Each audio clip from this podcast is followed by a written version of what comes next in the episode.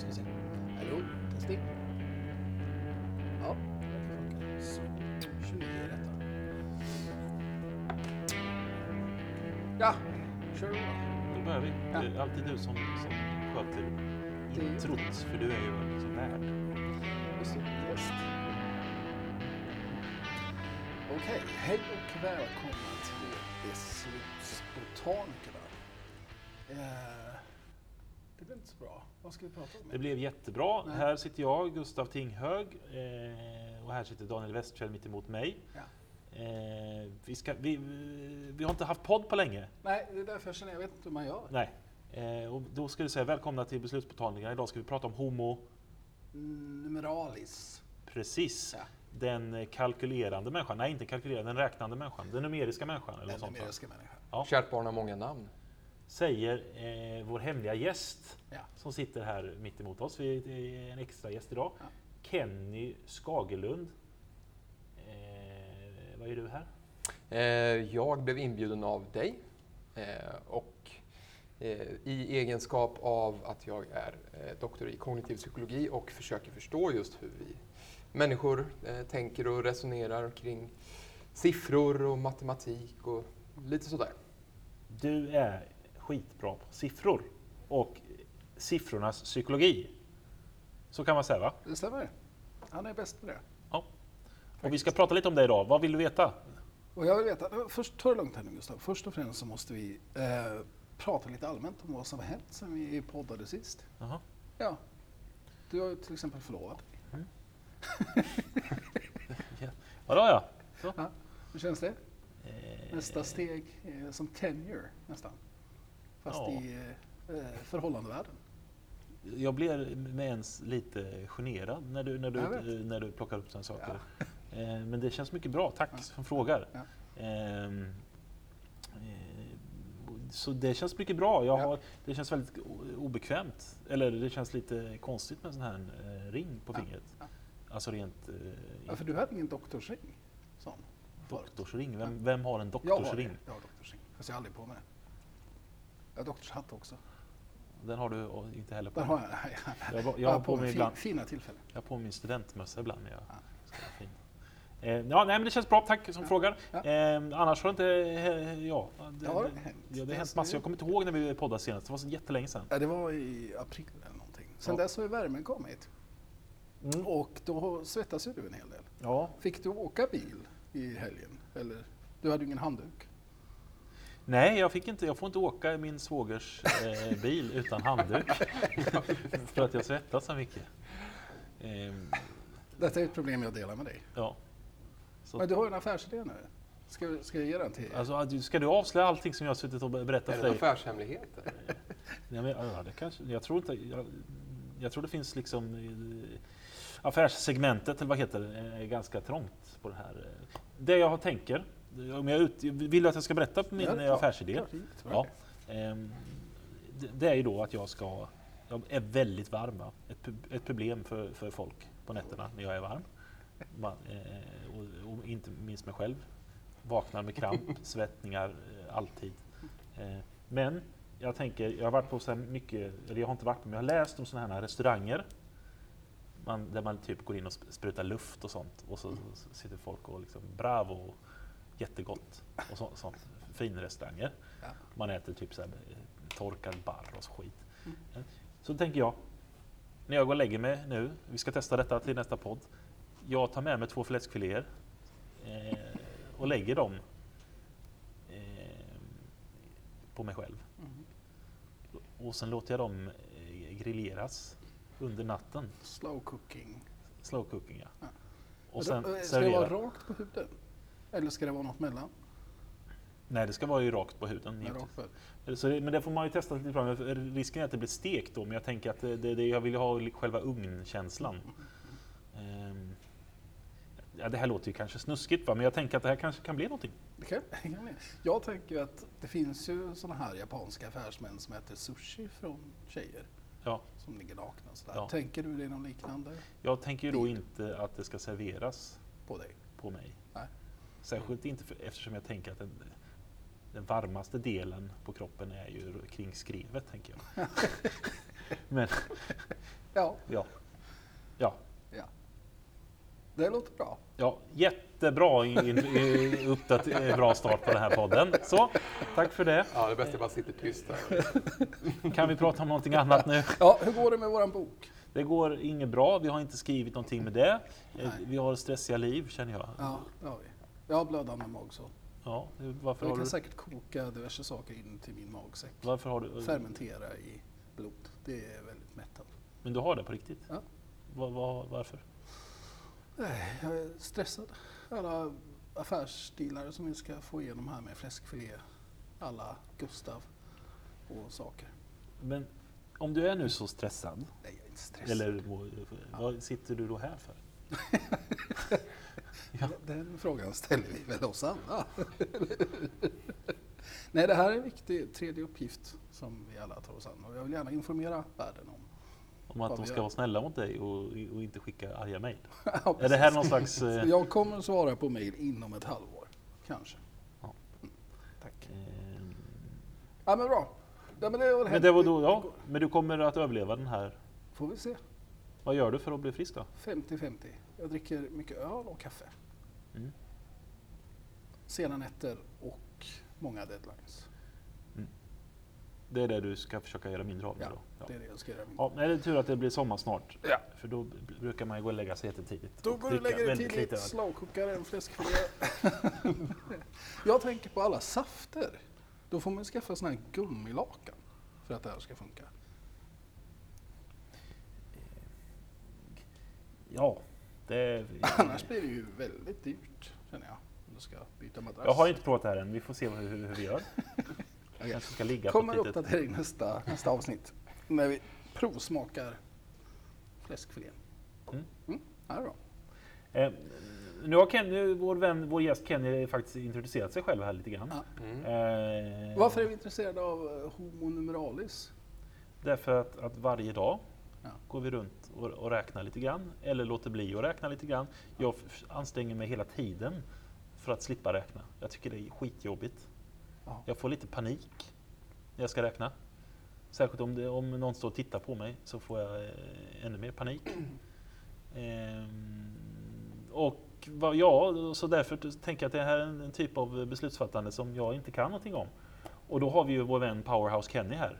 Eh, som, som kan berätta lite grann varför jag är som jag är. Och, eh, men du är ganska duktig på att räkna tror jag. Nej, det är jag inte. Jag gillar inte att räkna heller. Jag, jag tror att jag är ganska duktig på att räkna. Okej. om, jag, om jag gör det, eh, gör det, tar det lite lu- lugnt. Ja. I uppstressat tillstånd eh, eller i någon slags intuitivt eh, är jag riktigt usel. Precis som de flesta, ska väl tilläggas också. När man blir stressad så är det klart att ens tankeförmåga blir sämre och eh, då blir det ju så att man Men skyr sig för att eh, engagera sig i de här typen av situationer i framtiden också. Men, ja, men blir alla sämre att räkna av att bli lite stressade? Eller? Ja, jag tror väl att eh, det är ju inte någonting som är isolerat till just matematik, men det är klart man vid en stressad situation så försämrar det många olika typer av kognitiva förmågor. Så att det låter rimligt att oavsett hur duktig man är på matematik så är det ingen som eh, räknar bättre av att man är stressad om man säger så. Vilka kognitiva förmågor blir bättre av stress? Ja, Ja, vem som helst. Nej, men, vadå, vilka blir bättre av stress? Det är väl inte upp till viss gräns kanske blir lite bättre vissa förmågor. Mm. Det finns ju de här gamla Jerks Dodsons lag Mm. som är 102 eller 112 år gammalt. Jag kommer inte ihåg. Mm, 1908 något sånt. Ja. kanske det kom. Alla de här, du har sett dem upp och nervända U-formerna. Mm. Så att man har någon slags maximal prestation vid moderate stress. Absolut. Inte för lite tryck, inte för mycket tryck. Nej.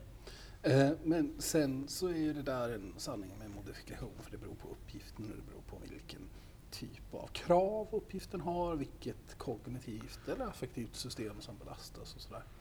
Eller hur? Det är väl väldigt Mm. svårt att säga. Ja, ja men verkligen. Absolut. Eh, Men vad, just, vad gäller just matematik så är det ju någonting som vi rent kulturellt tycker är väldigt viktigt och eh, som vi lägger stor vikt vid. Så då får man ju en väldigt stor prestationsångest utöver och sen som det är någon då som du säger tittar på dig när du ska räkna ut någonting så ökar den sociala pressen på sig. Eh, och då blir man ju naturligtvis nervös utav det. Och så räknar man sämre och så blir det så. Det- Det här eh, gamla testet, Triers stresstest, Ja. brukar du göra det? Nej, det är ingenting jag brukar. Brukar du? Eh, Nej, men vad, hur, vad går det ut på? Det går ut på att man ska, man ska sitta framför eh, en, en anställningsnämnd eller man sitter framför några, eh, Peers kan det också ja, folk som... några vänner och bekanta som sitter med helt eh, snustort ansikte. Alltså inga miner och ser lite arga ut. Och så ska man räkna, vad, börjar man på? Från 378 och sånt och så ska man dra av tre, Ja, bakräkna baklänges. det är en variant på det, för att då är det kognitiv belastning också. Det riktiga s- Triers sociala stresstest är att man ska lära sig en massa fakta ut. Ja, just det. Och sen komma och berätta det. Men det här är annars en kognitiv belastningsuppgift som du också kombinerar med här. Ja, så Så det jag räkna tänkte, baklänges i tre eller sju är ju sjukt svårt. så jag tänkte vi skulle köra den på dig Kenny. Att vi börjar, vi räknar fr- från 278. Så ska du... eh, ha- ha- Låter som ett spännande podcastavsnitt. Ja, men så plockar du bort 30 i taget, 32 i taget. 32 i taget. Men du vet ju inte vad som är rätt svar. Han kan säga vad som helst. 17. Nej. Ja, Okej, okej, men det kan vi testa där hemma i sommar. Ja, kul. Eh, Ja, tips till barnen när man åker på långa bilresor på semester. Räkna baklänges i steg om sju från tusen. Mm. Jättekul. Mycket roligare än att räkna kossor eller gula bilar. Eller en iPad. Ja. ja. behöver vi matematik? Behöver matematik? Behöver vi kunskap kring? Behöver vi kunna räkna? Absolut. Det är ju liksom en central eh, komponent i det moderna samhället. Eh, Så allt ifrån att vi ska eh, lära oss att eh, eh, förstå hur vi ska kunna eh, utbyta varor och tjänster rent ekonomiskt.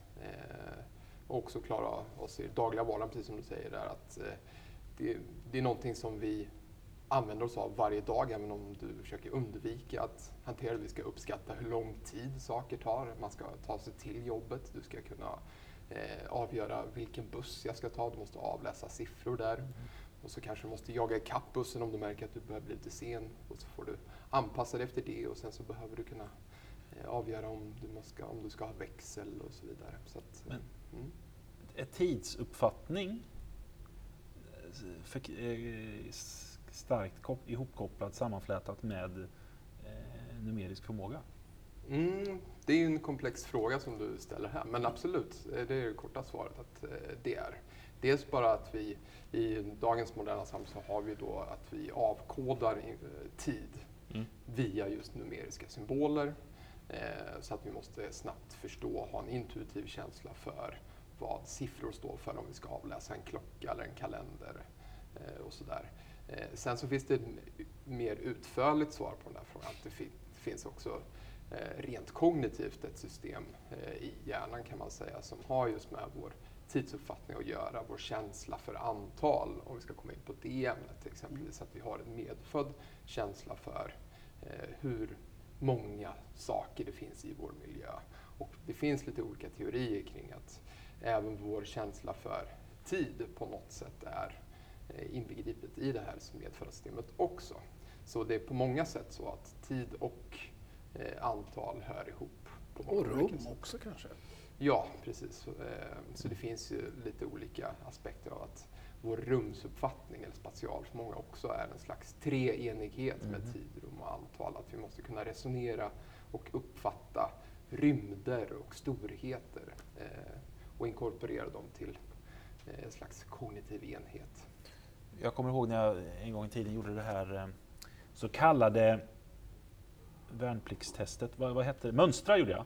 Då fick man göra eh, något slags IQ-test. Mm. Eh, och jag var riktigt usel på den här delen. Där man skulle... De hade ha- kartonger, eller de hade liksom för... Man skulle veckla ut saker och ting som de hade... Mhm, just det, så att du har då en, en eh, säg då ett pappersark Ja. som på den här bilden som avbildas så har de knycklat ihop den Ja, Eh, och sen ska man på något sätt av några alternativ så ska man liksom se, givet att man vecklar ut den här, hur kommer ja, den se ja ut? hur kommer den se ut? Ja. I princip, ja. Rena grekiskan för mig var det. Jag fattar ingenting. Mental rotation. Ja. Vad, vad, vad, alltså jag har, alltså- så det kan vi dra i slutsatsen att jag har riktigt usel mental rotation. Jag är också väldigt dålig på, alltså jag kan inte... Mental rotationsretardation. Ja, Ja, det kanske jag har. begrepp för dig. Ja, men jag, hänger det då ihop med att jag till exempel eh, också är väldigt dålig på att eh, rita? Och rita, framförallt rita av saker och ting. Mm, det kan mycket väl hänga ihop. Har du till exempel om du är i en ny miljö, eh, och du kanske turistar någonstans Mm. eh, och så ska du memorera exempelvis hur man tar sig från punkt A till punkt B. Du ska till exempel besöka Louvren i Paris eller någonting sånt där. Och så får du kanske en karta. Har du svårt att läsa av den kartan och översätta den till verkligheten och hitta rätt? Eller tycker du att det är enkelt? Man tittar ju bara på gatnamnen och så går man tänker jag. Alltså det är nog ganska lätt. Okej, så om du, låt oss säga så här då. Om du har gått en sträcka en gång Ja, eh, och så ska du hitta tillbaka ja, utan kartan. ja. Hittar jag då? Hittar du då tillbaka intuitivt sett? Ja. Det gör du? Det gör du inte alls. Jag har varit ute med dig massor av gånger. Kommer ihåg när vi var i Chicago där vi var helt väck? Du, vi var ute på någon sån här, jag har en bild på dig helt fantastiskt när du är ute och går. Jag skulle ta porträttfoto på dig till din framtida skiva. Jag har ingen aning om vad vi Ja. var. Det kan väl, det kanske är Någon gång har jag gått fel. Eh, Men jag skulle hävda att jag, jag också kallas för den lille GPSen. Det? Det, av vem då? av, eh, på en konferens en gång. Jag liksom led, led, på, var på norsk, den, norsk, den norska delegationen kallade det lille GPS. Så fick jag alltid. Ja, ja. Ja. Ehm, Men det var ju norrmän som tyckte att du var bättre. ja, men jag tycker om dem också. Men, men, men vi, vad- vad- vad- nu vill inte, jag ska inte ta över här. Vi, vi, vi pratar med Kenny här. Ja, Mm. men vi pratar ju om det. Det var intressant tycker jag att de här tre sakerna hänger ihop. Rumslig och Mm. eh, siffror och tid. Är det så då, väldigt, väldigt intressant fråga tycker jag. Är det så då att eh, om man är dålig att hitta till exempel, så man kanske har en lite dålig rumslig uppfattning, är man Mm. då också dålig på matte och dålig på att hålla tid? Eh, Det finns ju en viss eh, samband mellan att tenderar man att vara duktig på, säg, eh, spatial förmåga, att man Ja. är duktig på att mentalt manipulera bilder i huvudet så där, och ser från olika perspektiv. Vad betyder mentalt manipulera bilder i huvudet? Är det det där att veckla ut? eh, Ja, exempel. Ja, Rotera. Mm. Ja.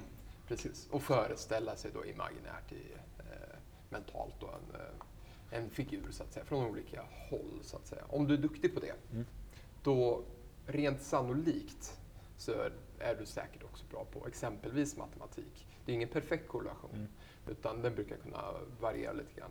Eh, men det finns ju tydliga associationer mellan dem. Så, och det omvända är också sant, att är du väldigt skicklig på matematik så har du i regel väldigt god spatial förmåga också. Och även, det kan man även se i de högre eh, skolorna av matematik, så är det ju väldigt spatialt och visuellt just förhållande kring eh, matematiska eh, begrepp och koncept. Då. Eh, så att de som är riktigt, riktigt skickliga på matematik exempelvis, de är väldigt visuellt och spatialt skickliga. Mm. Medan så, så kanske de inte nödvändigtvis är extremt duktiga på ren kalkylering, för det är någonting annat. Så att Okej. det finns en väldigt, ett stort överlapp mellan de här begreppen. Men om jag får återgå till det, här, eller hänga kvar vid det här, vad kallar vi det, spatiala eh, rotationsförmågan. Mm. Eh, och man har då eh, svårt för att kunna föreställa sig hur saker och ting ska se ut, Mm. manipulera det i huvudet. Har man då också svårare att kunna sätta sig in i andra, hur andra människor känner sig? Mm. Finns det Ehm, någon koppling där? Eh, Där, mig vetligen finns det ingen naturlig koppling däremellan. Att man skulle byta perspektiv på till exempel, man pratar ju om så mentalisering, att man Ja, försöker man se andra människors intentioner och eh, Theory of mind brukar vi också kalla det väl, tror jag. Eh, precis. Eh, Så man ser ingen tydlig koppling där, utan det här är bara någonting rent eh, visuellt eller spatialt. Då. Men För, för liksom, om man tänker sinnebilden av det här matematiska nörd, eh, nörden, mm, så kan man säga va? Bara, s- man tänker, vad heter de här människorna i eh, I met your mother? Nej, eh, Big Bang Theory. Big Bang Theory. Eh, lite annat schysst. Ja. ja, eh, de kan räkna säkert, men de eh, fattar ju inte hur andra människor funkar. Mm. Ja, Så sinnebilden är ju tvärtom va? Ja, det är ju stereotypen, Eh, eh, absolut. eh, hur- Så man tänker man. Att Mm. om man är sjukt bra på matte och, och alla de här Precis. aspekterna och är homo, vad Ja. man nu kallar det, då är man inte så socialt begåvad. Mm. Vad, finns det något belägg för det eller är det bara en sån här urban myth? Mm, ja, men det, det finns ju ganska eh, tydliga studier och liksom förhållanden kring det där. Att, eh, om man går till exempel och tittar på de här populationerna som till exempel eh, tidigare då Asperger och autism exempelvis då, som har då högfungerande autism och där, då har man ju de här typiska Rain Man-stereotypen av att de är väldigt snabba och skickliga på att räkna Mm. eh, och duktiga på det, men man saknar en eh, social kompetens och man saknar förmåga att kunna läsa av andras känslor och, och perspektiv och sådär.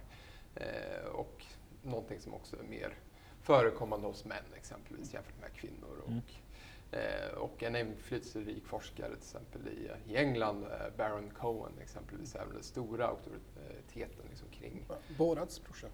Ja, är det bror eller kusin? Det är bror, Bror. kanske. Ja, så. Mm. Sasha Baron Cohens eh, släkting i alla fall.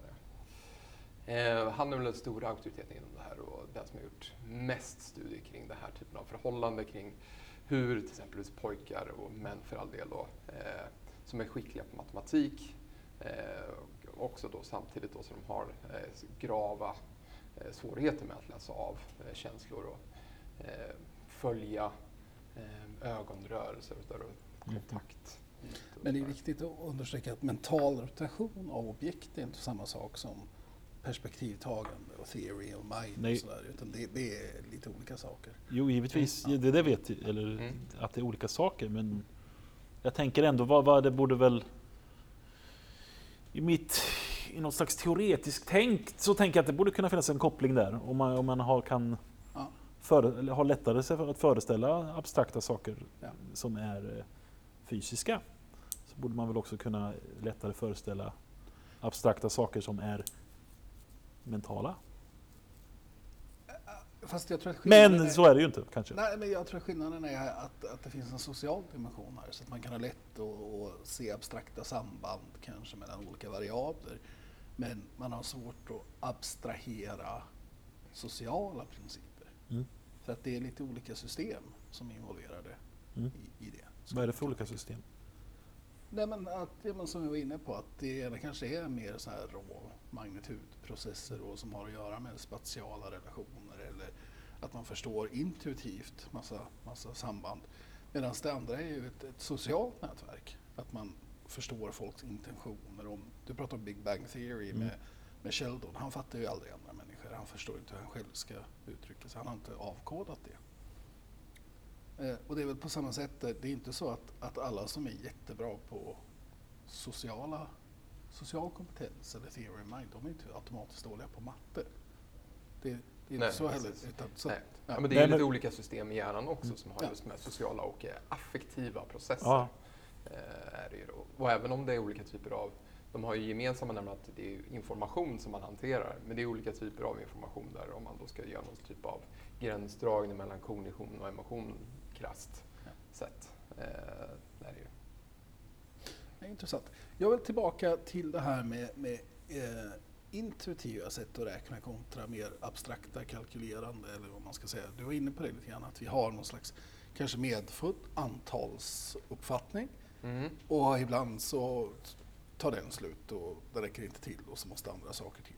Det tycker jag är väldigt intressant för att det finns ju, det finns ju en poäng med att kunna snabbt räkna om det är tre eller fem tigrar Mm. som jagar mig, tänker jag. Eller om jag har fem mat eller ingen mat kvar. Att man inte ska behöva säga okej en banan, två banan, tre bananer. Mm. Utan jag vet att okej, det här är tillräckligt för tre dagar. Ja. Så Precis. tänker jag att det finns en väldigt evolutionär fördel att snabbt kunna räkna.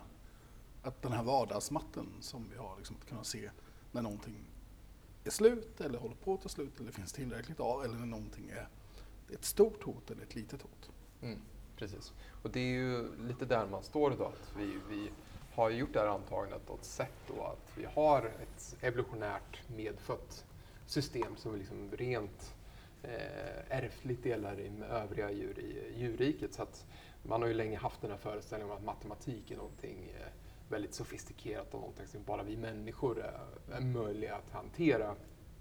Eh, men eh, faktum är att vi vet att även andra djur är kapabla till att utföra enklare aritmetiska beräkningar och sådär. Att vi vet exempelvis att eh, schimpanser och makaker kan eh, räkna antalet russin och snabbt komma fram till att ah, men i den här skålen så är det mycket fler, fler eh, russin som jag kan äta. Och, eh, de kan även lära sig att hantera symboler om man tränar dem tillräckligt mycket och sådär. Eh, men det finns ju många exempel på att, eh, olika intelligenta fåglar som kan eh, räkna och sådär. Så att det finns ett grundantagande här att långt bak så har det varit evolutionärt gynnsamt att kunna avgöra snabbt, precis som du säger, att i den fysiska miljön så finns det mer föda här borta kontra där borta eller fler hot där borta än vad det är här. Ja. Hur vet man att de här djuren kan räkna och inte bara skilja mellan att det finns fler och färre? Mm. Fler och färre? Eller ja... Det, det är väl att räkna? Jo, jo, men det, det är en... Mm. Ja, men är det det de kan djuren eller kan de räkna någon annan typ av räkning? Mm, ja, men det, dels så kan de ju göra den här abstrakta eh, uppfattningen om att det är fler av någonting här mm. borta än där. Och det är ju intressant att se, de kan räkna på något sätt. Mm. Men det är ju inte det vi skulle kanske kunna kalla för aritmetik då. Nej, det är inte det vi lär oss Det är inte matematik, nej det är inte så mycket som behöver läras ut då. Liksom. Eh, utan, men däremot så har man gjort studier på råttor bland annat. Dels för att råttor är väldigt eh, tacksamma att göra studier på, de, de är tämligen intelligenta och de eh, avlar sig snabbt så man kan göra olika typer av, se hur gener eh, förs över i generationer och sådär. Så på 50-talet gjorde man massvis med studier på den, i, under den här gamla behavioristiska skolan. Så blev, började man bli mer och mer intresserad av men vad, vad kan djuren göra? Trots allt. Och kan vi lära dem göra allt? Ehm, eh, och då började man undersöka hur väl kan vi lära då råttor att räkna och kan de räkna överhuvudtaget?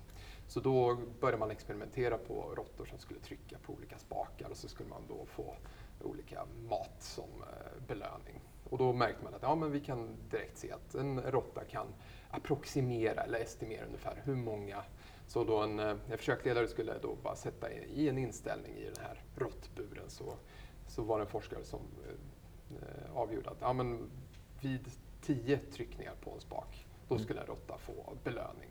Så springer den här råttan runt i den här buren, lite trial and error som råttor ju gör. Eh, och sen så av en ren chans, så en gång så råkar den trycka just tio gånger på en spak och då ramlar ut en pellet som den blev överlycklig av. Och, sådär.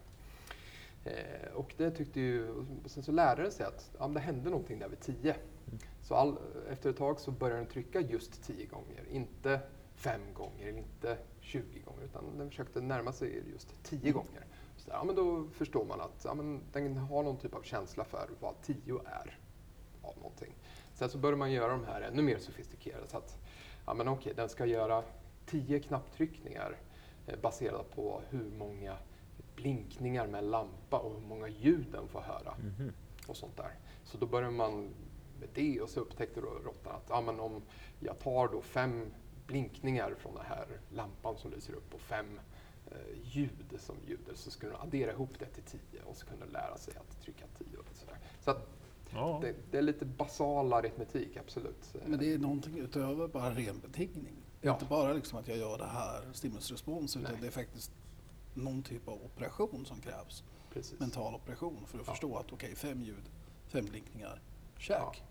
Och att det är liksom, man kan det är inte bara tio gånger utan man tar ett nya ja. antal hela tiden. Så, det, är, ja, det är jätteintressant. Spik i kistan för de gamla behavioristerna i alla fall. Mm -hmm. Men hur mycket, vad är, vad är gränsen för råttors och människors den här intuitiva upp, uppfattningen av antal? Mm. Vad är, vad är, alltså kan, kan, kan man göra fem plus fem på råtta men kan man göra fem gånger fem? Mm. Precis. Eh, så man brukar säga att vår antalsuppfattning, den är eh, till skillnad från våra siffror som mm. är väldigt eh, konkreta och tre, siffran 3 står för exakt 3, siffran 8 står för exakt 8. Men vårt så här, medfödda system, den är som man säger analogt. Det är inte så här diskret att det står för någonting exakt, utan vi har en känsla som är ungefärlig ja. och är beroende på eh, kvoten av mängder som vi eh, observerar i naturen. Då, så att vi gör en ungefärlig uppskattning av någonting. Så att man kan säga att ju fler det blir av någonting som vi ska försöka estimera, eller så här, desto mer trubbig blir vår uppfattning. Så att, eh, den, den här råttan, om vi ska ta som exempel igen, den kunde lära sig ganska snabbt att trycka exakt tre gånger på spaken för att eh, det var ganska få tryckningar Mm. som krävdes. Men ju fler tryckningar som krävdes, som när då forskningsledaren skrev in att den skulle lära sig, eh, den skulle få mat om den tryckte 20 gånger eller 30 gånger, Ja. då, blev, då blev det oftare fel för eh, råttan. Det. Och Bredare den, distribution i ja, salen. precis. Så att den kunde ibland trycka 15, den kunde ibland trycka då eh, 30 gånger och då var eh, 20 gånger. Men ibland så hittade den rätt ändå. Ja. Men ju, ju mindre svar som krävdes desto lättare blev det. Så att det här är ju någonting som vi människor också har då. Eh, Men då har vi då uppfunnit det här systemet som vi har med siffror som gör att vi ändå kan ta vårt väldigt trubbiga, analoga känsla för antal och eh, ha referenter till då de här symbolerna. Att vi tillskriver då siffrorna någonting mer konkret. Så, som vi sen kan använda vid våra beräkningar. Jag läste i den här, eh, vad heter den, Yuval Harris, Noah Harris. Johan Noah Harari. Ja, Ja. den, Homo Deus och Mm. de här. Ja. Då läste jag att det är egentligen tack vare ölet som vi har eh, matte. Därför att man var tvungen att hålla ordning på dels att man betalar folk i cash, Mm. med, och cash är öl. Det var pyramidarbetarna fick betalt i cash, cash var öl. Då behöver man ha koll på det. Men sen behöver man också ha koll på produktionen av det där. Mm. Och då så eh, utvecklade man väldigt tidigt ganska avancerade aritmetiska eh, symboler för att beskriva hur mycket av det här Mm. har vi nu. Liksom, vi behöver för att göra humle vatten, men vi behöver också en massa havre och vete och vad det nu fanns. Liksom. Stämmer detta? Ja, men det, det stämmer ju lite grann. Jag kan, jag kan inte 100% säkert säga att det är tack vare ölet, även om vi har ölet att tacka för mycket. Ja, ja. Men eh, just den där anekdoten är jag inte helt hundra på. Men däremot så vet vi att siffersystemet och mer eh, systemet bakom just siffror har, kommer ändå från Egypten och Mesopotamien och Mellanöstern. Så där.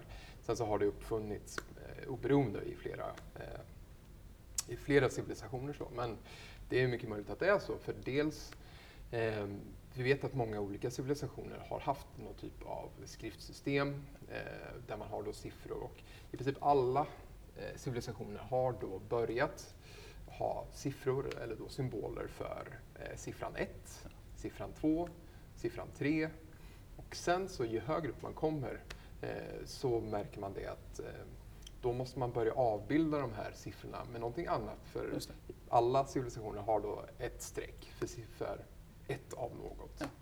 Eh, Två streck för två, tre streck för tre. Eh, och det är ju väldigt enkelt att se och, och hantera. Ja. Men sen så, om man väl börjar bli lite mer sofistikerad och man ska dricka många öl, Ja. då börjar det bli dags att hålla koll, lite mer konkret koll. Och då ska man ha då 20 streck så är det ju väldigt Det svårt att hålla koll liksom. på. Och speciellt om man har druckit öl så blir det ännu svårare att se vad de här strecken står för. Så då krävdes det då att man var lite fiffig och tillskrev då arbiträra symboler till högre siffror. Så då blev det då siffran 4 eller siffran 5 som kunde vara då helt, ja det blev en symbol då, liksom att det stod för någonting men eft- det blev inte en ikon för någonting. Om Så man då- kan inte räkna tre streck längre utan helt plötsligt så är det någonting annat. Och då Ja, blir det någonting abstrakt. helt coolt tydligt Ja. och då blir det abstrakt och då måste man läsa vad det står för. Ja, det. Så um, det är ju också en intressant då att det man tror att vårt perceptuella system har gjort det där då eh, i och med att oavsett var vi bor på jorden så har vi samma perceptuella system och rent historiskt och sådär. Eh, så att vi alla kan snabbt se 1, 2 och 3, Ja. inga konstigheter rent visuellt. Eh, men sen om man ska hålla koll på fler så måste vi då rent kognitivt vara lite fiffiga för att kompensera för vårt trubbiga perceptuella system. Vi behöver ha ett system, någon typ av delad kognition som vi har sagt att det här symbolen är. Precis. Då har vi gått åt så här mycket av en resurs. Ja, så mycket så slipper då någon slags stackars bokförare skriva ner extremt många streck. Sidospår, men, men är det så här att eh, danska barns eh, matteutvecklingen senare bara för att de har så jävla konstigt språk, halvfjäss och sådär? Mm. Ehm, För jag har det är hört att inte alls det... konkret som det är i svenska. Mm, Det är jättekonstigt. ja, precis. Och på samma sätt som jag tror att det är dels eh, finländare är snabbare eh, och även Nu ska vi se om jag får rätta mig. Snabbare på att räkna. Ja, de lär sig snabbare. Eh, både läsa eh, och räkna. Och även koreaner gör det också.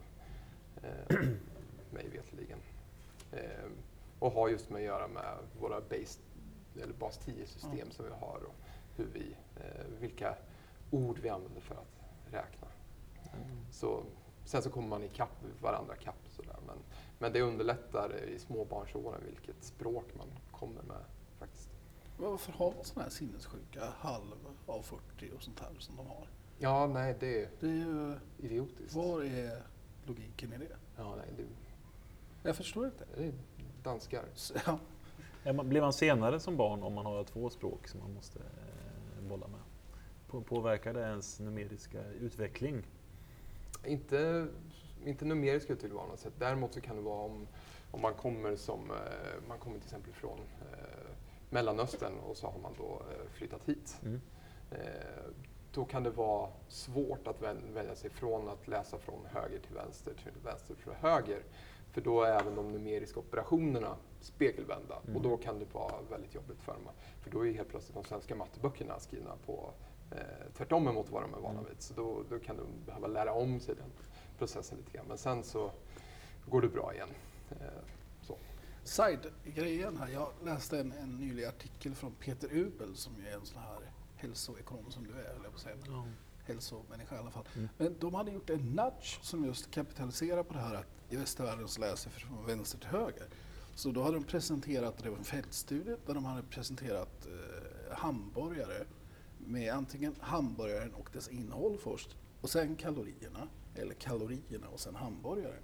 Och de såg en sån här sjukt stark effekt, typ 26 procent färre kalorier om kaloriantalet stod först på menyn. Det tyckte jag var väldigt vad- intressant. vad För att man läser kalorierna först tänker, mycket kalorier är dåligt. Då vill jag inte ha den hamburgaren. Läser man hamburgaren först, ah, god hamburgare, skit i kalorierna. Mm, okej. Så man det var- filtrerar lite först? Ja, liksom. så Mm. att det var en typ av ordningseffekt som, Mm. som bygger på att vi läser från vänster till höger. Just så folk tog alltså eh, mindre kalori, eh, köpte mer kalorisnåla hamburgare? Ja, var det så om, utfallet? kalorierna, om kaloriinformationen kom Ja. först. Ja.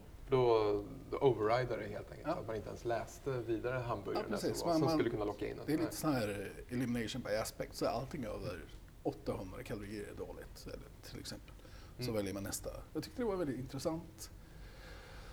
Nu vet jag inte om det, om det replikerar, för det var en väldigt stark effekt och sådär, men Mm. det, det lät ju väldigt, väldigt intressant tycker Mm. jag. Och just det där att, att, att numerisk information, det är ett annat exempel på numerisk information som är svårt att, att estimera kalorier, det vet vi inte vad det är och sådär. Men, men just att den fick en sån effekt när den kom först tycker jag var intressant. Och att man byggde just på den här idén med att ja, vi läser alltid från vänster till höger. Det är så förutsägbart liksom, Mm. vilken information vi processar först. Precis.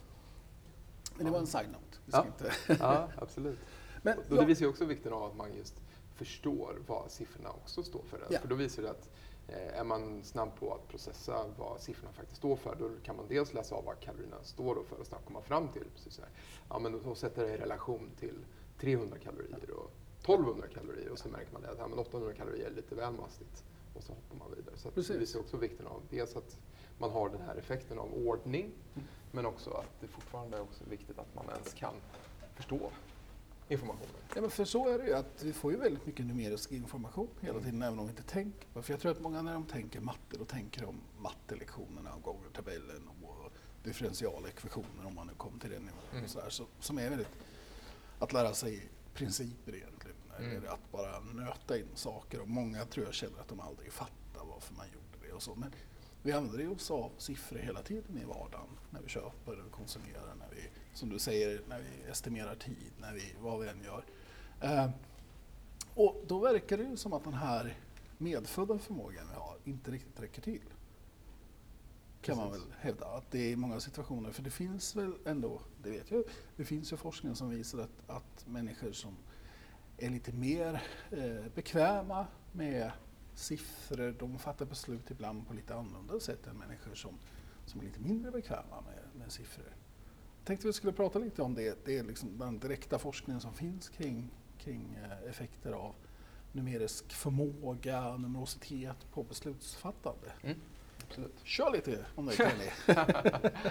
Ja, ja men absolut. Och det, det blev ju en bra ingång där, att, liksom, att man läser av kaloriinnehållet och sådär. Eh, för att oavsett, till exempel i min egen forskning så tittar jag, jag går ut i skolor och testar eh, barn på matematikförmågor och lite olika kognitiva förmågor och allt sånt där. Men precis som du säger så är det ju trots allt, vi ska ju försöka göra, skolans uppgift är lite grann att göra oss till eh, välutrustade samhällsmedborgare på något sätt. Och, det, och då ingår det ju inte bara det att man ska kunna differentialekvationer, för det är ju som, det är en promille som kommer att syssla med sånt. Eh, men däremot kunna göra de här eh, grundläggande bedömningarna och fatta de här rimliga besluten utifrån vad samhället idag kräver. Eh, och då är det någonting helt annan typ av matematik, exempelvis som att ja, men nu ska man ta bolån exempelvis. Eh, vad innebär det? Eh, och så är det när man är då mellan 25-30 så kanske man ska försöka köpa en bostadsrätt helt plötsligt. Så har man aldrig gjort det förut, man har inga tidigare erfarenheter av det. Och sen så kommer man in på banken och så överöser de en med information och så ska man beräkna sammansatt ränta och allt sånt där. Eh, det, är ju, det är den typen av situation man måste förstå numerisk kognition också. Men, jo, sitter här på min bänk och funderar lite. I skolan, som du åker till ibland, eh, så lär man ju sig matematik. Mm. Och den som du har pratat om mycket om. Men man får ju aldrig lära sig i skolan eh, att göra en tidsuppfattning eller eh, veckla ut eh, Alltså ens, det här, vad kallar vi det, mental rotation-grejen? Det, det lär vi inte ut i skolan. Nej. Det, och det tränar vi inte på i skolan, eller vad vi nu. Varför är det så? Eh, dels så tänker man sig att mental rotation eller då spatial förmåga, eller mm. rumslig förmåga, då, mm. det är någonting som är tämligen medfött. Att det är en typ av kognitiv förmåga som man antingen har eller inte. Eh, och som är kanske... Eh, den är inte så lika lätt att lära ut eller på något sätt påverka som exempelvis att du ska lära dig hur man räknar ut det här talet, i nya operationer och sådär. Så det finns väl en aspekt av att vad är nyttan med att lära ut dig, om det nu ens skulle vara möjligt. För att eh, förmodligen så är det inte så påverkbart som ren information är, mm. som man ändå kan försöka lära ut folk. Eh, även om det naturligtvis är viktigt att man har då en god spatial förmåga på något sätt. Eh, men det är kanske inte där man då alltid ska försöka, försöka lära ut barn någonting som man redan kan. Det vore lite grann som att lära ut absolut gehör till någon som inte har det. Det är mm. som att ta en liten liknelse. Som men man, ja, vi har ändå, man kan ju ändå bli bättre på de där du kan bli bättre på att spela gitarr. Ja, du, du, kommer inte kunna lära dig absolut gehör. Så att säga. Nej, inte absolut gehör. Men... Det är klart att sitter du och, och, och gör mentala rotationer varje dag så kommer du bli bättre på just den uppgiften. Ja, men, men sen är frågan om det har någon överföringseffekt till någon annan. Mm. Alltså så är det klart att du skulle kunna träna sjukt mycket på, det är väl en del av högskoleprov också och sånt där tror jag. Mm. Alltså att göra de här, mm. ut grejerna. Det är klart att man kan öka sin prestationsförmåga på den uppgiften. Mm. Men frågan är vad tränar det? Ja. Så att medans matte, där tänker man att det kanske finns ett antal lite mer, liksom, dels så måste man lära sig det. Det är en, en mer fluid kunskap. Eh, men det är väl samma sak där, alltså, det går väl inte, det ska du svara på, men det är väldigt svårt att träna den här intuitiva antalskänslan det är den här abstrakta konceptualiseringen av vad matte är som vi kan träna och som kan lära en hel begreppsapparat. Visst är det så? Ja, det är det ju. Ehm, dels så finns det ju då, det ska ju också sägas att eh, man brukar kunna mäta den här intuitiva förmågan att, mäta, eh, eller att uppskatta antal och sådär, vår eh, antalsuppfattning som man säger. Eh, den kan man mäta genom att man gör olika datoriserade tester och så kan man då se att ja, men du har en duktig eller bra, välutvecklad antalsuppfattningsförmåga. Men det som blir intressant i sammanhanget är ju att eh, det just den här förmågan har kopplats till eh, matematikförmåga i sin tur. Så att är du duktig på matematik så är du även duktigare på en sån här trivial uppgift som att se ja, men vilka är det flest av i den här. I en två skålar med godisar, gula godisar och blåa godisar. Så det kanske är 10 i ena skålen, 12 i den andra skålen. Om du, har då, om du är duktig på antalsuppfattning så kommer du snabbt kunna identifiera vilken skål det är mest av. Eh, och en sådan trivial uppgift är prediktiv för matematik. Eh, och inte bara det, man har även de här eh, specifik inlärningssvårighet i matematik som man också kunnat koppla till den här typen av eh, förmåga som då är nedsatt istället. Att du har en väldigt bristande antalsuppfattningsförmåga i det som vi då kallar för dyskalkyli, Mm. som är då kusinen till dyslexi. Så att det är lite grann som du säger Daniel, att det är någonting som man skulle vilja göra, att man då på något sätt skulle kunna försöka träna på den här typen av intuitiv uppfattning. Men, och där står vi lite grann i, vi har lite konflikterande eh, forskningsresultat än så länge, även om det finns vissa resultat som är, tyder på att man kan träna den här förmågan lite grann. Men det verkar inte som att det kanske riktigt får någon överföringseffekt som Nej. du säger till ren matematik. Så det verkar som att det inte är en aktiv ingrediens i dyskalkyli som man låter barn med så här jättesvåra matematiksvårigheter att man ber dem träna på den här typen av antalsuppfattning. Det gör inte nödvändigtvis att de blir av med sin inlärningssvårighet. Hur vet man om man har dyskalkyli?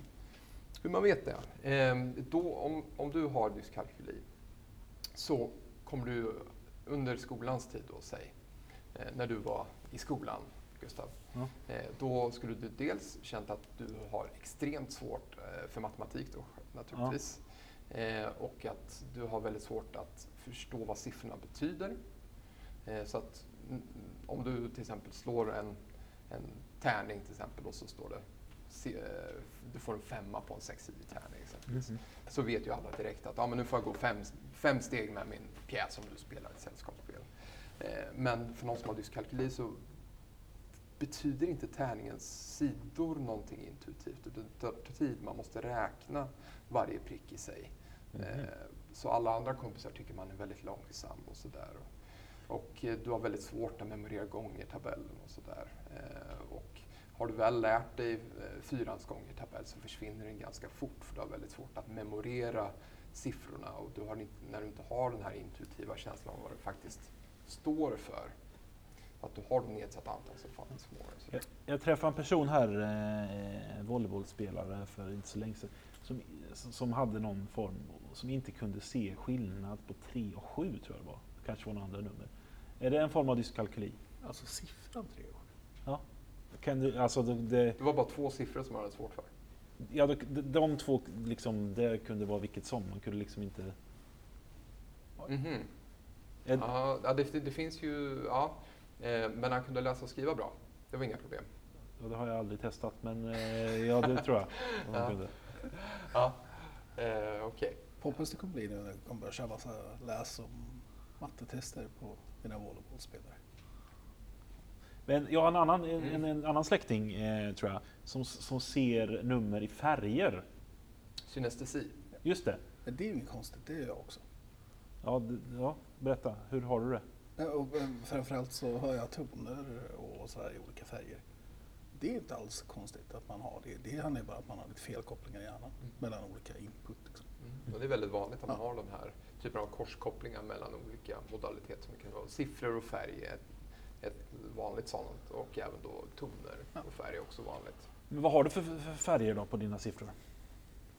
Vad jag har färg på mina siffror? Alltså, men det är olika, det beror lite grann på. Men det finns, det är ett, det är ett spektrum. Så det här hänger ihop för musik är ju matte också. Mm. Så att det går inte riktigt att... Det det ett flöde, en kontext som man måste förstå det i.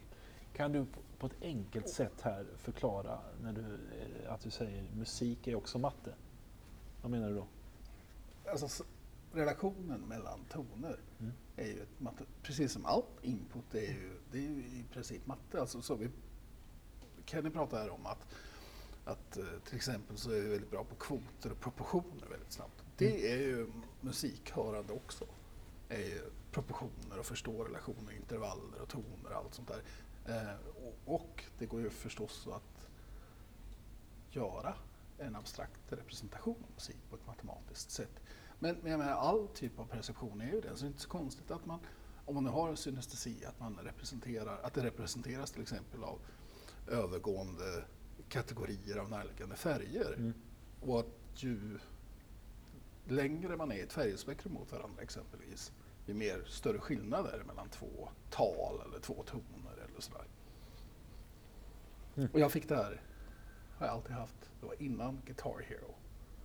där det faktiskt är färger på. så det är inte en acquired synestesi. Nej men, nej men så det är inte, det, jag tycker inte det är som är, och det är som du säger, det är rätt vanligt bara att folk inte Mm. pratar om det. Utan folk säger, ja, jo men jag har också det. Och sen, Ja. det kan vara sådana saker som veckodagar. Mm. Och det kan vara, alltså det kan vara massor av saker. Men det är alltid färg då eller, eller kan det komma, oh, shit, onsdag, fläskfilé? Eller, eller kan, eller, Jag tror inte man har en sån fläskfilé synestesi. Det kan man ha. Men ofta så är det väldigt grundläggande perceptuella fenomen. Som färger är det väldigt vanligt. ja, Det kan vara smaker också, det kan vara former, det kan vara massor av saker. Men, men vad det handlar om är felkopplingar i, i hjärnan mellan olika sensoriska och, och input till olika modaliteter. Så att auditivt så får jag visuell representation. Fast som jag, inte, jag, ser, jag ser ju inte gult, men jag får en känsla av gult. Fyra nyanser av brunt. Och det är lite högre förekomst av synestesi i mer kreativa yrken. är så här typisk stereotyp. vad är det du kallar för kreativt yrke? Ja, men ex exempelvis eh, författare och musiker och sådär.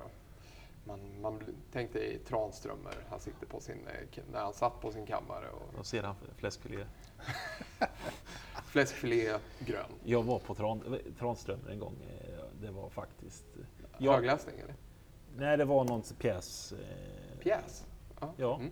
Jo, man, det var en pjäs. Tranströmer. Precis. Jo. Jag fattar ju ingenting. Det måste vara... Eh, helt plötsligt stod de stod och läste, obegripligt, så helt plötsligt ställde sig någon upp. Espresso! Och sen pratade de annan och vidare. Det var helt... Du har så Jag fatt- antisynestesi. Ja, jag fa- ja men, det, var, det, men det, var, det måste varit. Det var därför jag tänkte på det här nu. Ja. De, de bara ropade saker ut ibland. Genialiskt. Och det måste kanske vara, Det är en Typ annan den här- nivå av förståelse, Gustav. ja, som jag inte har. Men, men, men eh, synesis, vad heter det? Synesti, Synestesi. ja, det är ett jobbigt ord alltså. Eh, fläskfilé, synestetitis, eller espresso, synestesi. jag kommer aldrig kunna lära mig det där ordet. Det Eh, är får träna till nästa Men det är också, jag kan säga att det är inte bara bra, det är högre incidens av självmord bland de som har syn- synestesi, det är högre incidens av, av olika addictions. Och det är liksom, Ja, vissa tycker ju att det är störande element Ja. också, inte bara att det är någonting intressant, kuriosa sådär. Att, däremot så finns det de som dels kan utnyttja det för att memorera information, till exempel. Ja, men, om jag ska memorera siffror exempelvis så ser jag färger framför mig och kan se dem och då blir jag väldigt duktig på att utnyttja det som en slags hjälpmedel för att komma ihåg siffror och sådär. Men vissa ser det ju som ett hinder samtidigt också så att det är ju inte nödvändigtvis någonting som är... Jag har det skitbra när jag ska lära mig någon, någon ny musik. Mm. Så är det svinenkelt för att det är någon typ av automatisk inlärning. Mm. Liksom, nästan att man inte behöver. Så om man ska bli bra på musik, alltså om jag vill bli, jag tänk, tänker att vi vi i vårt band, Daniel. Då ska du få en liten hjärnskada. Alltså. Nej men vore det bra då om jag hade satsat lite mer på matte? I mina, mina Ja, eller dagar. att du hade satsat mer på musik kanske. Det är ju en annan fråga. Det finns ju ganska, det är han och Robert Schallenberg har gjort det. Han, det finns ju ganska tydliga samband mellan musikutövande och Mm. intelligens. Generellt sett så som vi mäter bland annat Är det ett positivt samband? mental rotation. Mm, det finns ett positivt samband. Ja, det finns ett positivt tydligt samband. Ja. Speciellt om du lär dig då i unga år. Ja. Och det, ju yngre du är när du lär dig ett musikinstrument desto bättre, så att säga. Eh, man ser även större utveckling, man även sett på hjärnans utveckling Ja. exempelvis. Att mer grå massa i eh, olika områden och sådär. Och man använder det idag som interventioner till och med för att hejda åldrande. Mm. Att Ja. spela... eh, Ja, men så här kör. Mm. kör. 6% av alla svenskar är med i en kör. Och då tänker man sig att det har, förutom de uppenbara sociala vinsterna för äldre som är kanske ensamma, så tänker man sig också att det har en, en, en hjärnaktiverande funktion. Det finns jättebra forskning från Mm. Karolinska institutet som pysslar med sådana här saker. Min mamma har gått med i en kör. Ja. Eh, Hon är ju tondöv. Jag undrar hur det här låter. Nej, men då tänker man sig just att man kan sakta det här att hjärnan dör. Ja, jo, Jag ja. tänker, det är ganska coolt. Om, nu vet jag inte om man har bevis för det, men det är inte omöjligt att tänka sig att så skulle vara fallet. Så även om hon är tondöv så kanske hon Jag, kommer vara med. ja, och det kanske, jag känner ju att min hjärna sakta förfaller i kanske vi ska gå med i någon liten kör. Det är kanske därför du sitter och plonkar på gitarren på kvällen för att du försöker restaurera din hjärna. Är det så? Ja, det är det. det är det. Aktivt försök till Ja, jag gillar ju till exempel, eh, jag brukade ha ett litet eh, trumset som jag gick och sl- slog på. Väldigt bra för, för hjärnan när man höll på och var kreativ, kände jag. Men sen förlovade du dig och trumsetet åkte ut. Och åkte ner i källaren, Ja. eller i förrådet. Ja. Nu steker du fläskfilé istället. Ja. Ja. Ehm, så har det blivit. Men jag vill prata om en annan sak inte jag pratade om. Du var inne på det alldeles i början men sen lät vi inte dig prata. Men det här, folk hatar ju matte ofta. Det är ju Mm. väldigt få personer som tycker matte är roligt i skolan. Och sen så har man en liten aversion och en del säger att de har matteångest och sånt där. Och det vet jag att du har gjort forskning om. Mm, Vad är matteångest egentligen och vem har det och varför har man det och vad gör det? Ja, ja men precis. Eh, nej, men det, det var någonting som egentligen uppdagades, eh, någon gång så uppmärksammades på 70-talet mer systematiskt. Att det finns eh, personer som verkligen, verkligen avskyr matematik. Oj, Och det är någonting som... mig. Eh, får vi klippa här lite? Får du ta om det? Det finns personer. får vi börja ifrån. Eh, Okej, ja, men det, det finns ju personer som är och avskyr då eh, matematik eh, så till den grad eh, att de känner ett eh, emotionellt påslag, de känner kraftig ångest som också eh, påverkar deras förmåga att lösa matematik. Och det här är inte de människorna som har dyskalkyli enbart. Nej, utan, det, är, då- det kan vara personer som är alldeles normalbegåvade vad gäller eh, matematikkunskaper och sådär. Men bara utsikten av att behöva ställa sig och räkna någonting på tavlan eller någonting sånt där. Eh, eller att man ska splitta en nota på, i USA så ska man Ja. eh, dricksa och så är det någon som ber en att man ska dela Ja. och räkna ut dricksen så blir man Mm. alldeles upprörd. Gustav betalar ju alltid alla noter för han vill inte dela noter.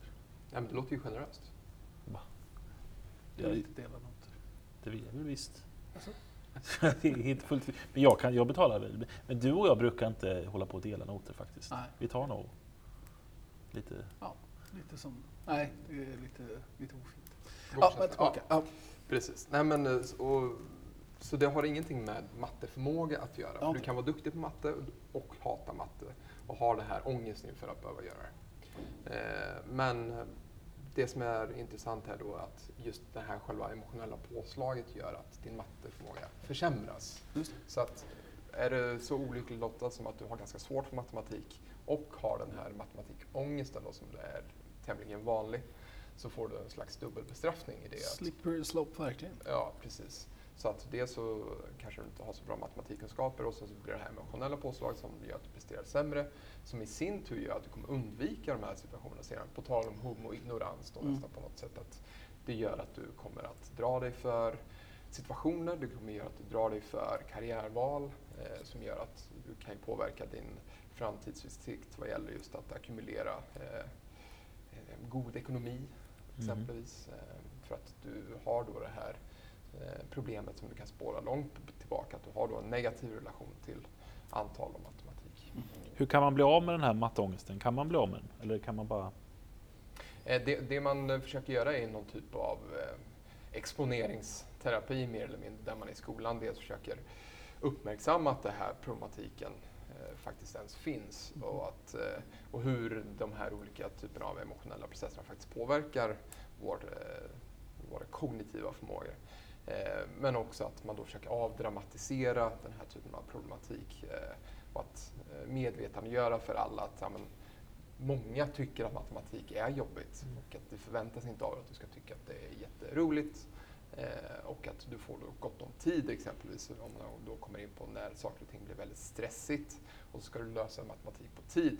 För matematik är ju någonting som är väldigt prestationsinriktat. Du måste eh, räkna rätt, du måste räkna fort och ju fortare du gör det desto bättre och så vidare. Så, att, eh, så det man vet än så länge är att man måste lägga mycket ansvar hos lärarna på att på något sätt mildra det här och försöka medvetandegöra det här för. Det var det, det var det värsta jag visste i, när jag gick på, på högstadiet var det väl i alla fall man höll på med det. Att man alltid skulle gå fram. Det, det, varenda lektion så skulle man ju gå runt, gick man runt och så skulle man gå fram och lä, lösa tavlor på, på, Ja. på tavlan. Ju. Det var fruktansvärt. Ja, jag Annars tyckte jag inte det var något problem. Nej, det, det, kan man ju tycka är fruktansvärt nu att behöva stå Och undervisa. förklara någonting. Jag det här har jag gjort någon gång, jätteobehagligt, ska inte göra igen. Men eh, jag tänker på de här två vägarna, alltså exponering, att man gör om och om igen. Och sen att man gör det mer lustfyllt eller mindre negativt. Det, det, det kan ju gå lite till överdrift också känner jag. Det ska vara så himla liksom. Det, är en fråga som dyker upp hela tiden på alla jädra föräldramöten jag är på tycker jag. Så här, men, ja men hur ska man få matten roligare? Hur ska man göra det meningsfullt? Och vad är det egentligen för mening med att lära sig de här sakerna? Vad är det för frågor? Det är idiotiskt tycker jag. Det, det, det är ju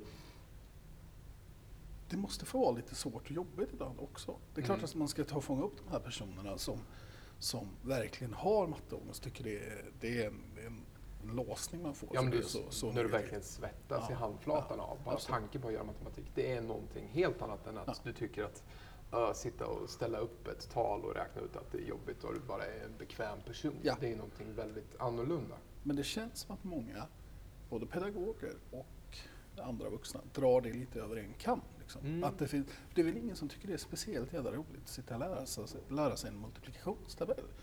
Och, och, och man tänker, när ska jag någonsin behöva veta det här? Mm. Ja, fine, det är en sak. Den Mm. andra saken är de som är paniskt rädda för att behöva ta, vara med i en inlärningssituation, en lärandesituation. Precis. Och tyvärr är det ju så att många av de här då pedagogerna eller föräldrarna som du eh, beblandar de här, då, att de kanske själva har ett problematiskt förhållande till matematik också som de senare för över. För då har man märkt att Jaha. det här är också någonting som förs över från mellan förälder till eh, Okej. son eller dotter. Och det är, det är inte arv utan det är verkligen miljö. Ja, det, det verkar finnas en typ av eh, negativ eh, eh, kultur då i, i hemmet kring exempelvis läxor. De, Mm. vägrar, de kanske hjälper till med vissa typer av läxor, inte andra. Eh, och man har även märkt att eh, det är inte helt ovanligt med matematikångest hos lärare också. Mhm. Eh, som man har även sett att eh, förekomsten av matematikångest eh, är högre i klassrum där läraren rapporterar att den tycker att matematik är jobbigt. Eh, så att man har ganska goda skäl att anta att de faktiskt smittar i princip sina egna elever med Just det. ångest. För känslan smittar ju väldigt, alltså på, på en omedveten nivå väldigt tydligt också kring någonting. Precis. Ah, nu Ja. ska vi, nu är det matte igen. Ah. Mm. Det räcker för att sända en signal att det här är inte the shit. Liksom. Vi har ju pratat lite grann om det här med stereotypa hot. Ja. Det känns lite rele- relevant här i sammanhanget. Vad är ett stereotypt hot? Eh, eller- Har inte du skrivit om det? Jo, det har jag skrivit om. Ja, vad skrev du då? Eh, Jag skrev eh, mycket grejer. Det här, nu, nu fick jag sån här matteångest fast... Eh, Stereotyp ångest. ja, men, å, berätta, berätta, sak, berätta ångest. Ja. Vad är, det- ja, Men du ta- har ju berättat kring dina egna studier. Ja. Så fort det är någonting, vi kan prata om allt annat, men är det dina egna studier så blir du helt, du bara låser dig, vill inte prata om det. Nej, det är konstig ångest. Den, den, den får du fixa Har sen. du prestationsångest inför ditt eget eh, berättande?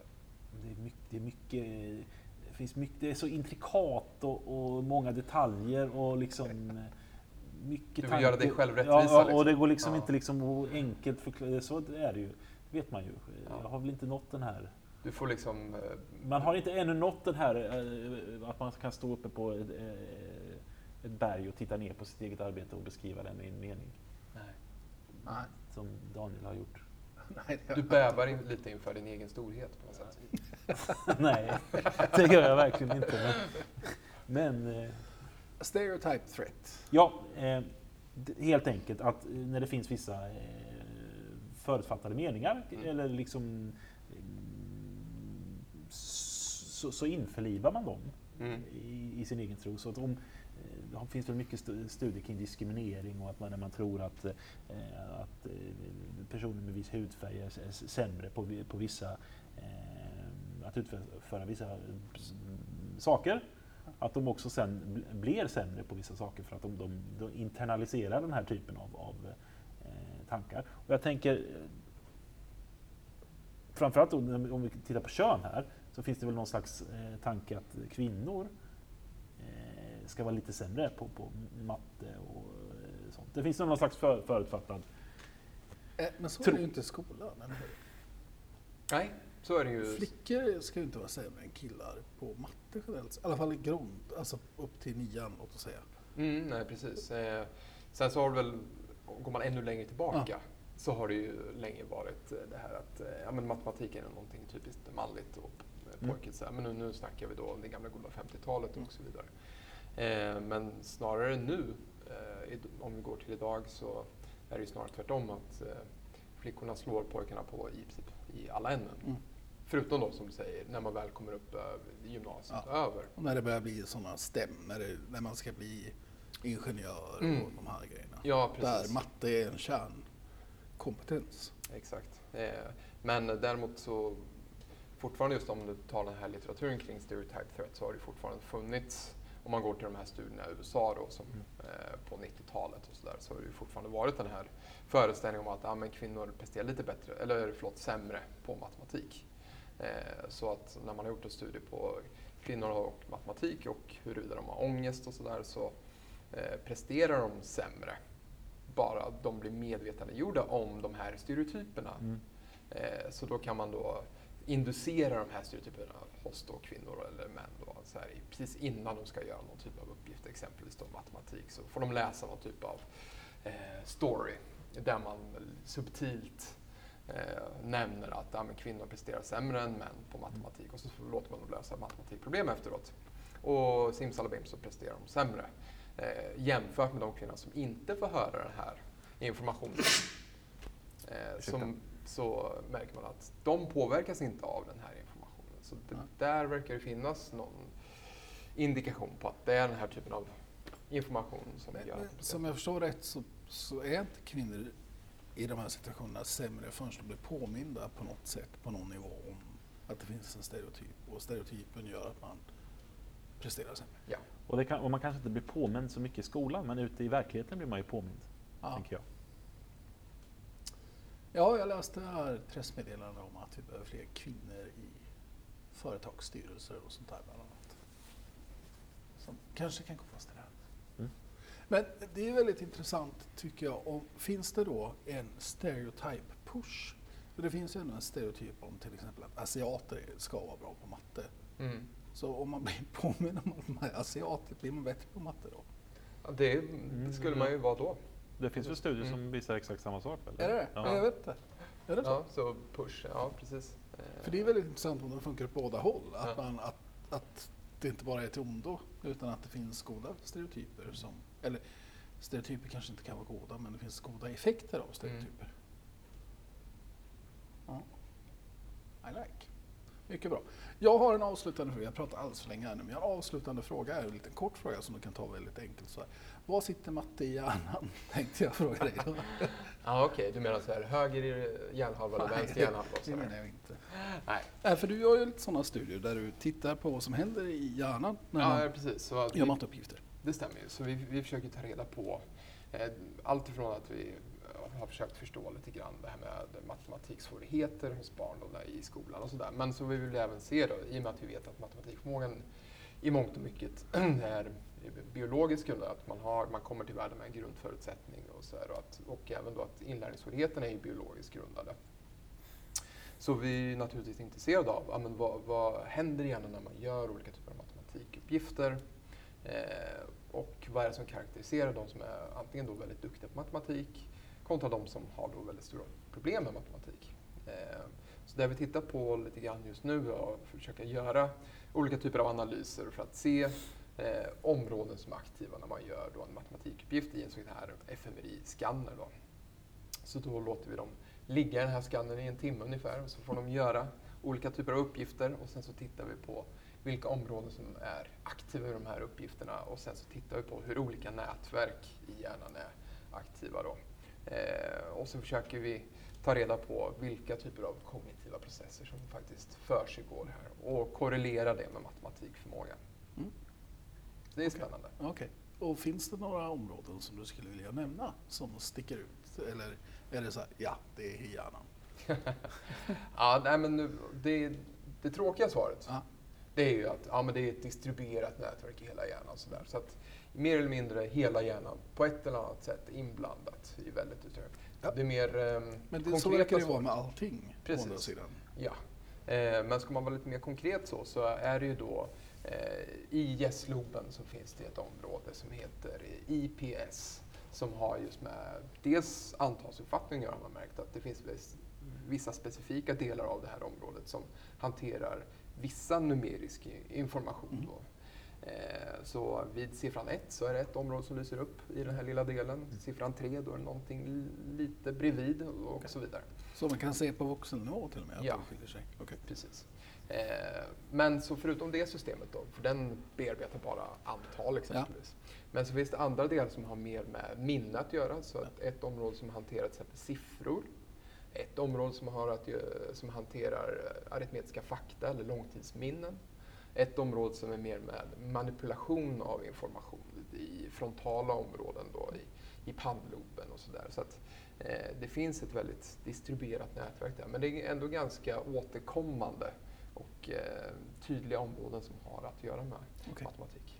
Och de personer då som har dyskalkyli, tänker man att de har mindre sådana här områden eller att de har mindre aktivitet i de här områdena eller i de här nätverken? Eller hur, vad är det man tänker då? Du sa att det finns en, kanske Mm. möjligtvis en biologisk skillnad. Mm.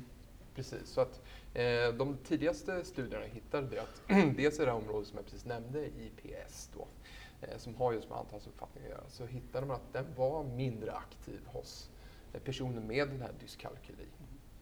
Sen så i takt med att vetenskapen kommer framåt vi har fått lite finare analysmetoder och sådär så verkar det vara snarare inte bara så utan det verkar snarare vara mer nätverksinteraktion mellan områden som kanske är eh, mer underminerat hos de här personerna snarare.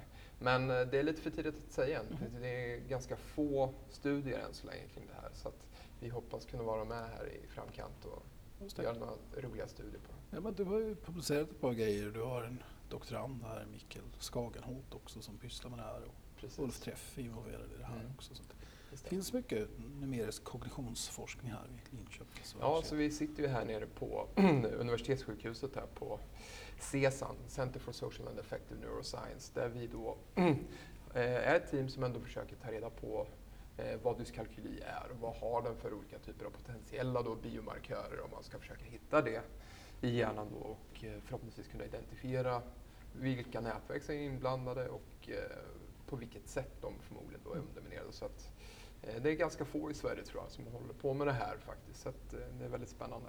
Mm. Väldigt, väldigt bra. Gustav, har du något mer du vill fråga Powerhouse Kenny kring?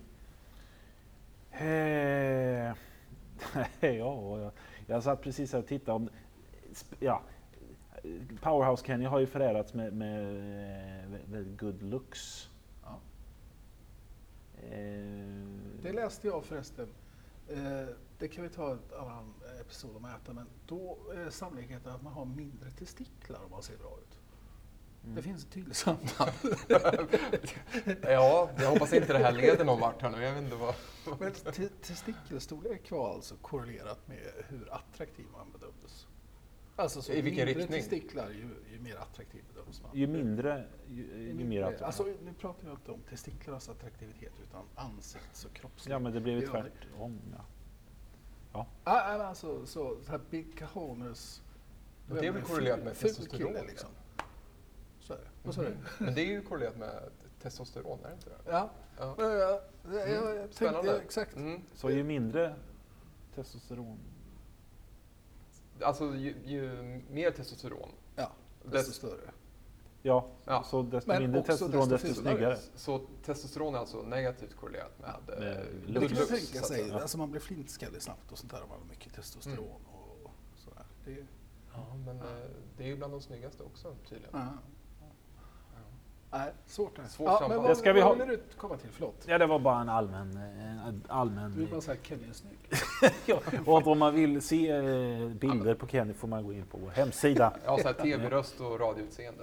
Eh, har- nej, det, Nej. eh, hemsidan Kenny får du gå in och titta på det själv. Eh, Och vad heter den hemsidan då? Den heter något sånt här Jag kan inte den hemsidan. Weebly.jedilab.se www.jedilab.weeby.com Jaha. det var inte många rätt där. Men, ja, den, för den, du nämnde ju du det vi, det vi inte får nämna vid namn. Nämligen vad, vilket eh, universitet vi håller hus vid. Jaha, just det, vi får inte säga, men det sa jag väl inte? Jag sa Jo, att du sa- Kent var du- det. Ja. Vi är ett mellanstort, mellansvenskt. Mellansvenskt, medelstort eh, mellansvenskt. universitet är vi på. Ja. Ehm, Och har vissa samarbeten med en, en oerhört fager powerhouse Kenny. ja, vi gillar Powerhouse. Han kanske får komma tillbaka till oss och, och, och, reda ut ett och annat. Tycker jag, som en panelmedlem. Ehm, ehm, han, jag har inga mer frågor. Jag hade massa frågor. Jag skrev matte, ångest, stereotyp, blablabla, babababa. Ehm, ja, ja, ja, mycket grejer ehm, har du sagt idag. Jag, har rabblat på här. ehm, Jag tyckte det var mycket informativt för våra eh, åhörare. Bra, det känns som att det, var, det här blev lite in, mer informativt än vad det varit de senaste gångerna där vi, vi har stått och flås, flåsskrikit på varandra Ja. om, om, eh, om diverse saker. Jag, jag blev lite orolig när vi inledde med den här eh, fläskfilé eh, Ja, men det, det, vi, har ju, vi har ju alla typer av lyssnare. Mm. Det är ju liksom alla, man, vi måste cater till allas need här. Det finns de som vill höra om fläskfilé och flås och andra vill höra om GPS och Ja. August. Eh, Och vi har gjort det idag. Men för er då som lyssnar, ni får gärna gå in på iTunes och rate oss, skriva att ni vill ha bilder på Powerhouse Kenny, så kanske vi lägger upp det. Vi kan också lägga upp en, eh, en tävling om testikelstorlek. Inte på Kenny alltså. Men Gissa, och liksom. Mm. matcha testikelstorlek och bilder på män, tänker jag. Det hade varit en rolig eh, Facebook-tävling. Som vi skulle kunna lägga det är Och skandalöst. sen, vadå? Det, det, det är väl en vetenskaplig artikel?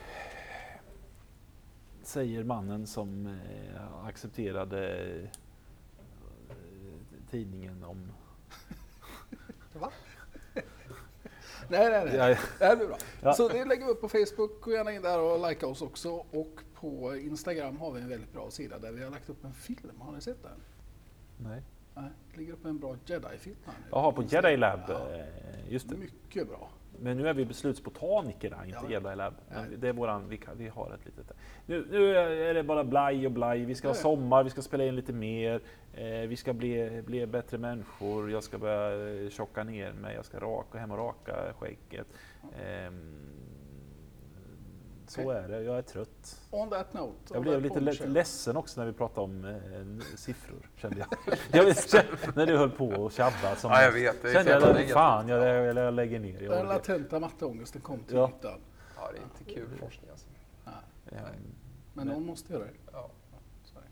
Okej, on that bombshell så slutar vi. Tack för idag allihopa. Vi har inte heller, förlåt, men vi har ju inte homo... Eh, kalky, vad, vad hette gu- gubben eller Homo tjejen? numeralis. Homo nummer, nummer då har, vi, har vi så att eh, gästen brukar få utse en person.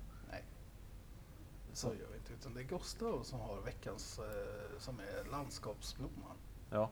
Är du Ja. veckans landskapsblomma? Ja, det är han alltid. Och då ska han ta den person i verkligheten som mest efterliknar den homo vi har pratat om. Nu har vi pratat om homo numeralis. Mm. Vem är homo numeralis i verkligheten? Nu försökte han daska över en på dig där. Jag försökte få lite hjälp av dig. Om du skulle, vem tycker du? Som är homo numeralis? Ja. Ja. Som antingen är väldigt bra på matte Eller väl dålig? eller väldigt, väldigt dålig på matte. Ja, nu skulle jag vilja nominera dig lite grann här. Det måste vara en kändis som vi kan, eh, som vi kan liksom tagga. Eh, Ja. Glenn Hysén har vi haft två gånger, så jag får inte ta Glenn Hysén heller. Inte Gustav Tinghög och inte Glenn Hysén. Han är annars en kandidat alltid. Vi har haft, eh, det har varit eh, Muff, Malena Ärman. ja, Hitler. Eh, Adam Abele. Ja. Så alla de är tagna redan. Mm. Professor Kalkyl. Men det är Ja, Ja. en riktig Han kanske inte är så aktiv på... på sociala medier. Eh, Men jag tänker, då- alltså, eh, det, det, det är lite märkligt att man hamnar på Glenn Hysén hela tiden. Men han kan inte vara det igen. Nej, nej det är det jag tänker, men då hamnar man på en av Glenn Hyséns bättre kompisar. Eh, Ola-Conny. Ja. Men han är, han är ju anti, anti... Det ska ju vara någon som är...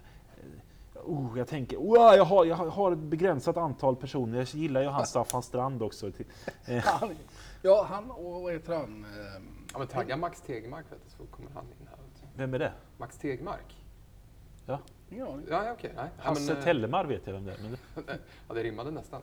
Eh, nej, men Max Tegmark, han är ju eh, fysiker. Han har ju skrivit eh, lite böcker om universum här och han har ju varit med i amerikansk media. Han är väl på, om det är, jag vågar inte riktigt säga vilket universitet, om han är på MIT. Där, där visar vi ju exakt vad vår intellektuella status är. Ola Conny sitter vi och säger och så säger han Max Tegemark. Eller vad han heter. Ja, då blir det han som ett exempel på det här. Han kan räkna, Ja, så kolla upp honom. det är bra. Och så Ola Conny. Jag känner också att den där jävla astronauten som, aldrig fick, som till slut fick komma ut i rymden. Eh, Christer Fuglesang. ja. en, en, fan, det känns som att han, han, han, han har nog kunnat räkna. Men han har inget... Han har ingen eh, theory of mind. Han kan inte... Han kan liksom inte se, eh, ta andra människor. Han är inte socialt inkompetent. Men han är väldigt bra på att, att lära sig regler. Mhm. Ja. ja, men det är bra. Christer Fuglesang. Vad heter han? Max, Max Tegmark. Max Tegemark. Så eh, en Och shout-out Peter till Jihde. Där har vi dem. Perfekt. Ja, han, han, Peter Jihde var... Hade väl någon, någon, någon typ av diagnos nu tyckte jag. Men diabetes. ja, det hade Eller? han. Ja, det är Eller någon annan diagnos det är kanske. faktiskt, Man borde få många diagnoser, men det här, han hade, jag tror han hade Dyskalkyli. bipolär störning av något typ. Men det, det kan jag hitta på. Eh, men han har ju ett otroligt intressant program, eh, Peter Jihde. Eh, det här På gränsen. Ja, det har jag sett. Mycket bra. Eh, he, där, där har vi tips Ja. för eh, sena sommarkvällar. När Peter Jihde åker, åker över och ställer amerikanerna mot väggen. Veckans Och- bok. efter, mycket eftertänksamt eh, tänkvärda frågor ställer han. Ska vi verkligen ha vapen? Säger han. Sluta nu! Tack för idag. Slut för idag. Väldigt bra. Nu sitter jag och tysta en liten stund här.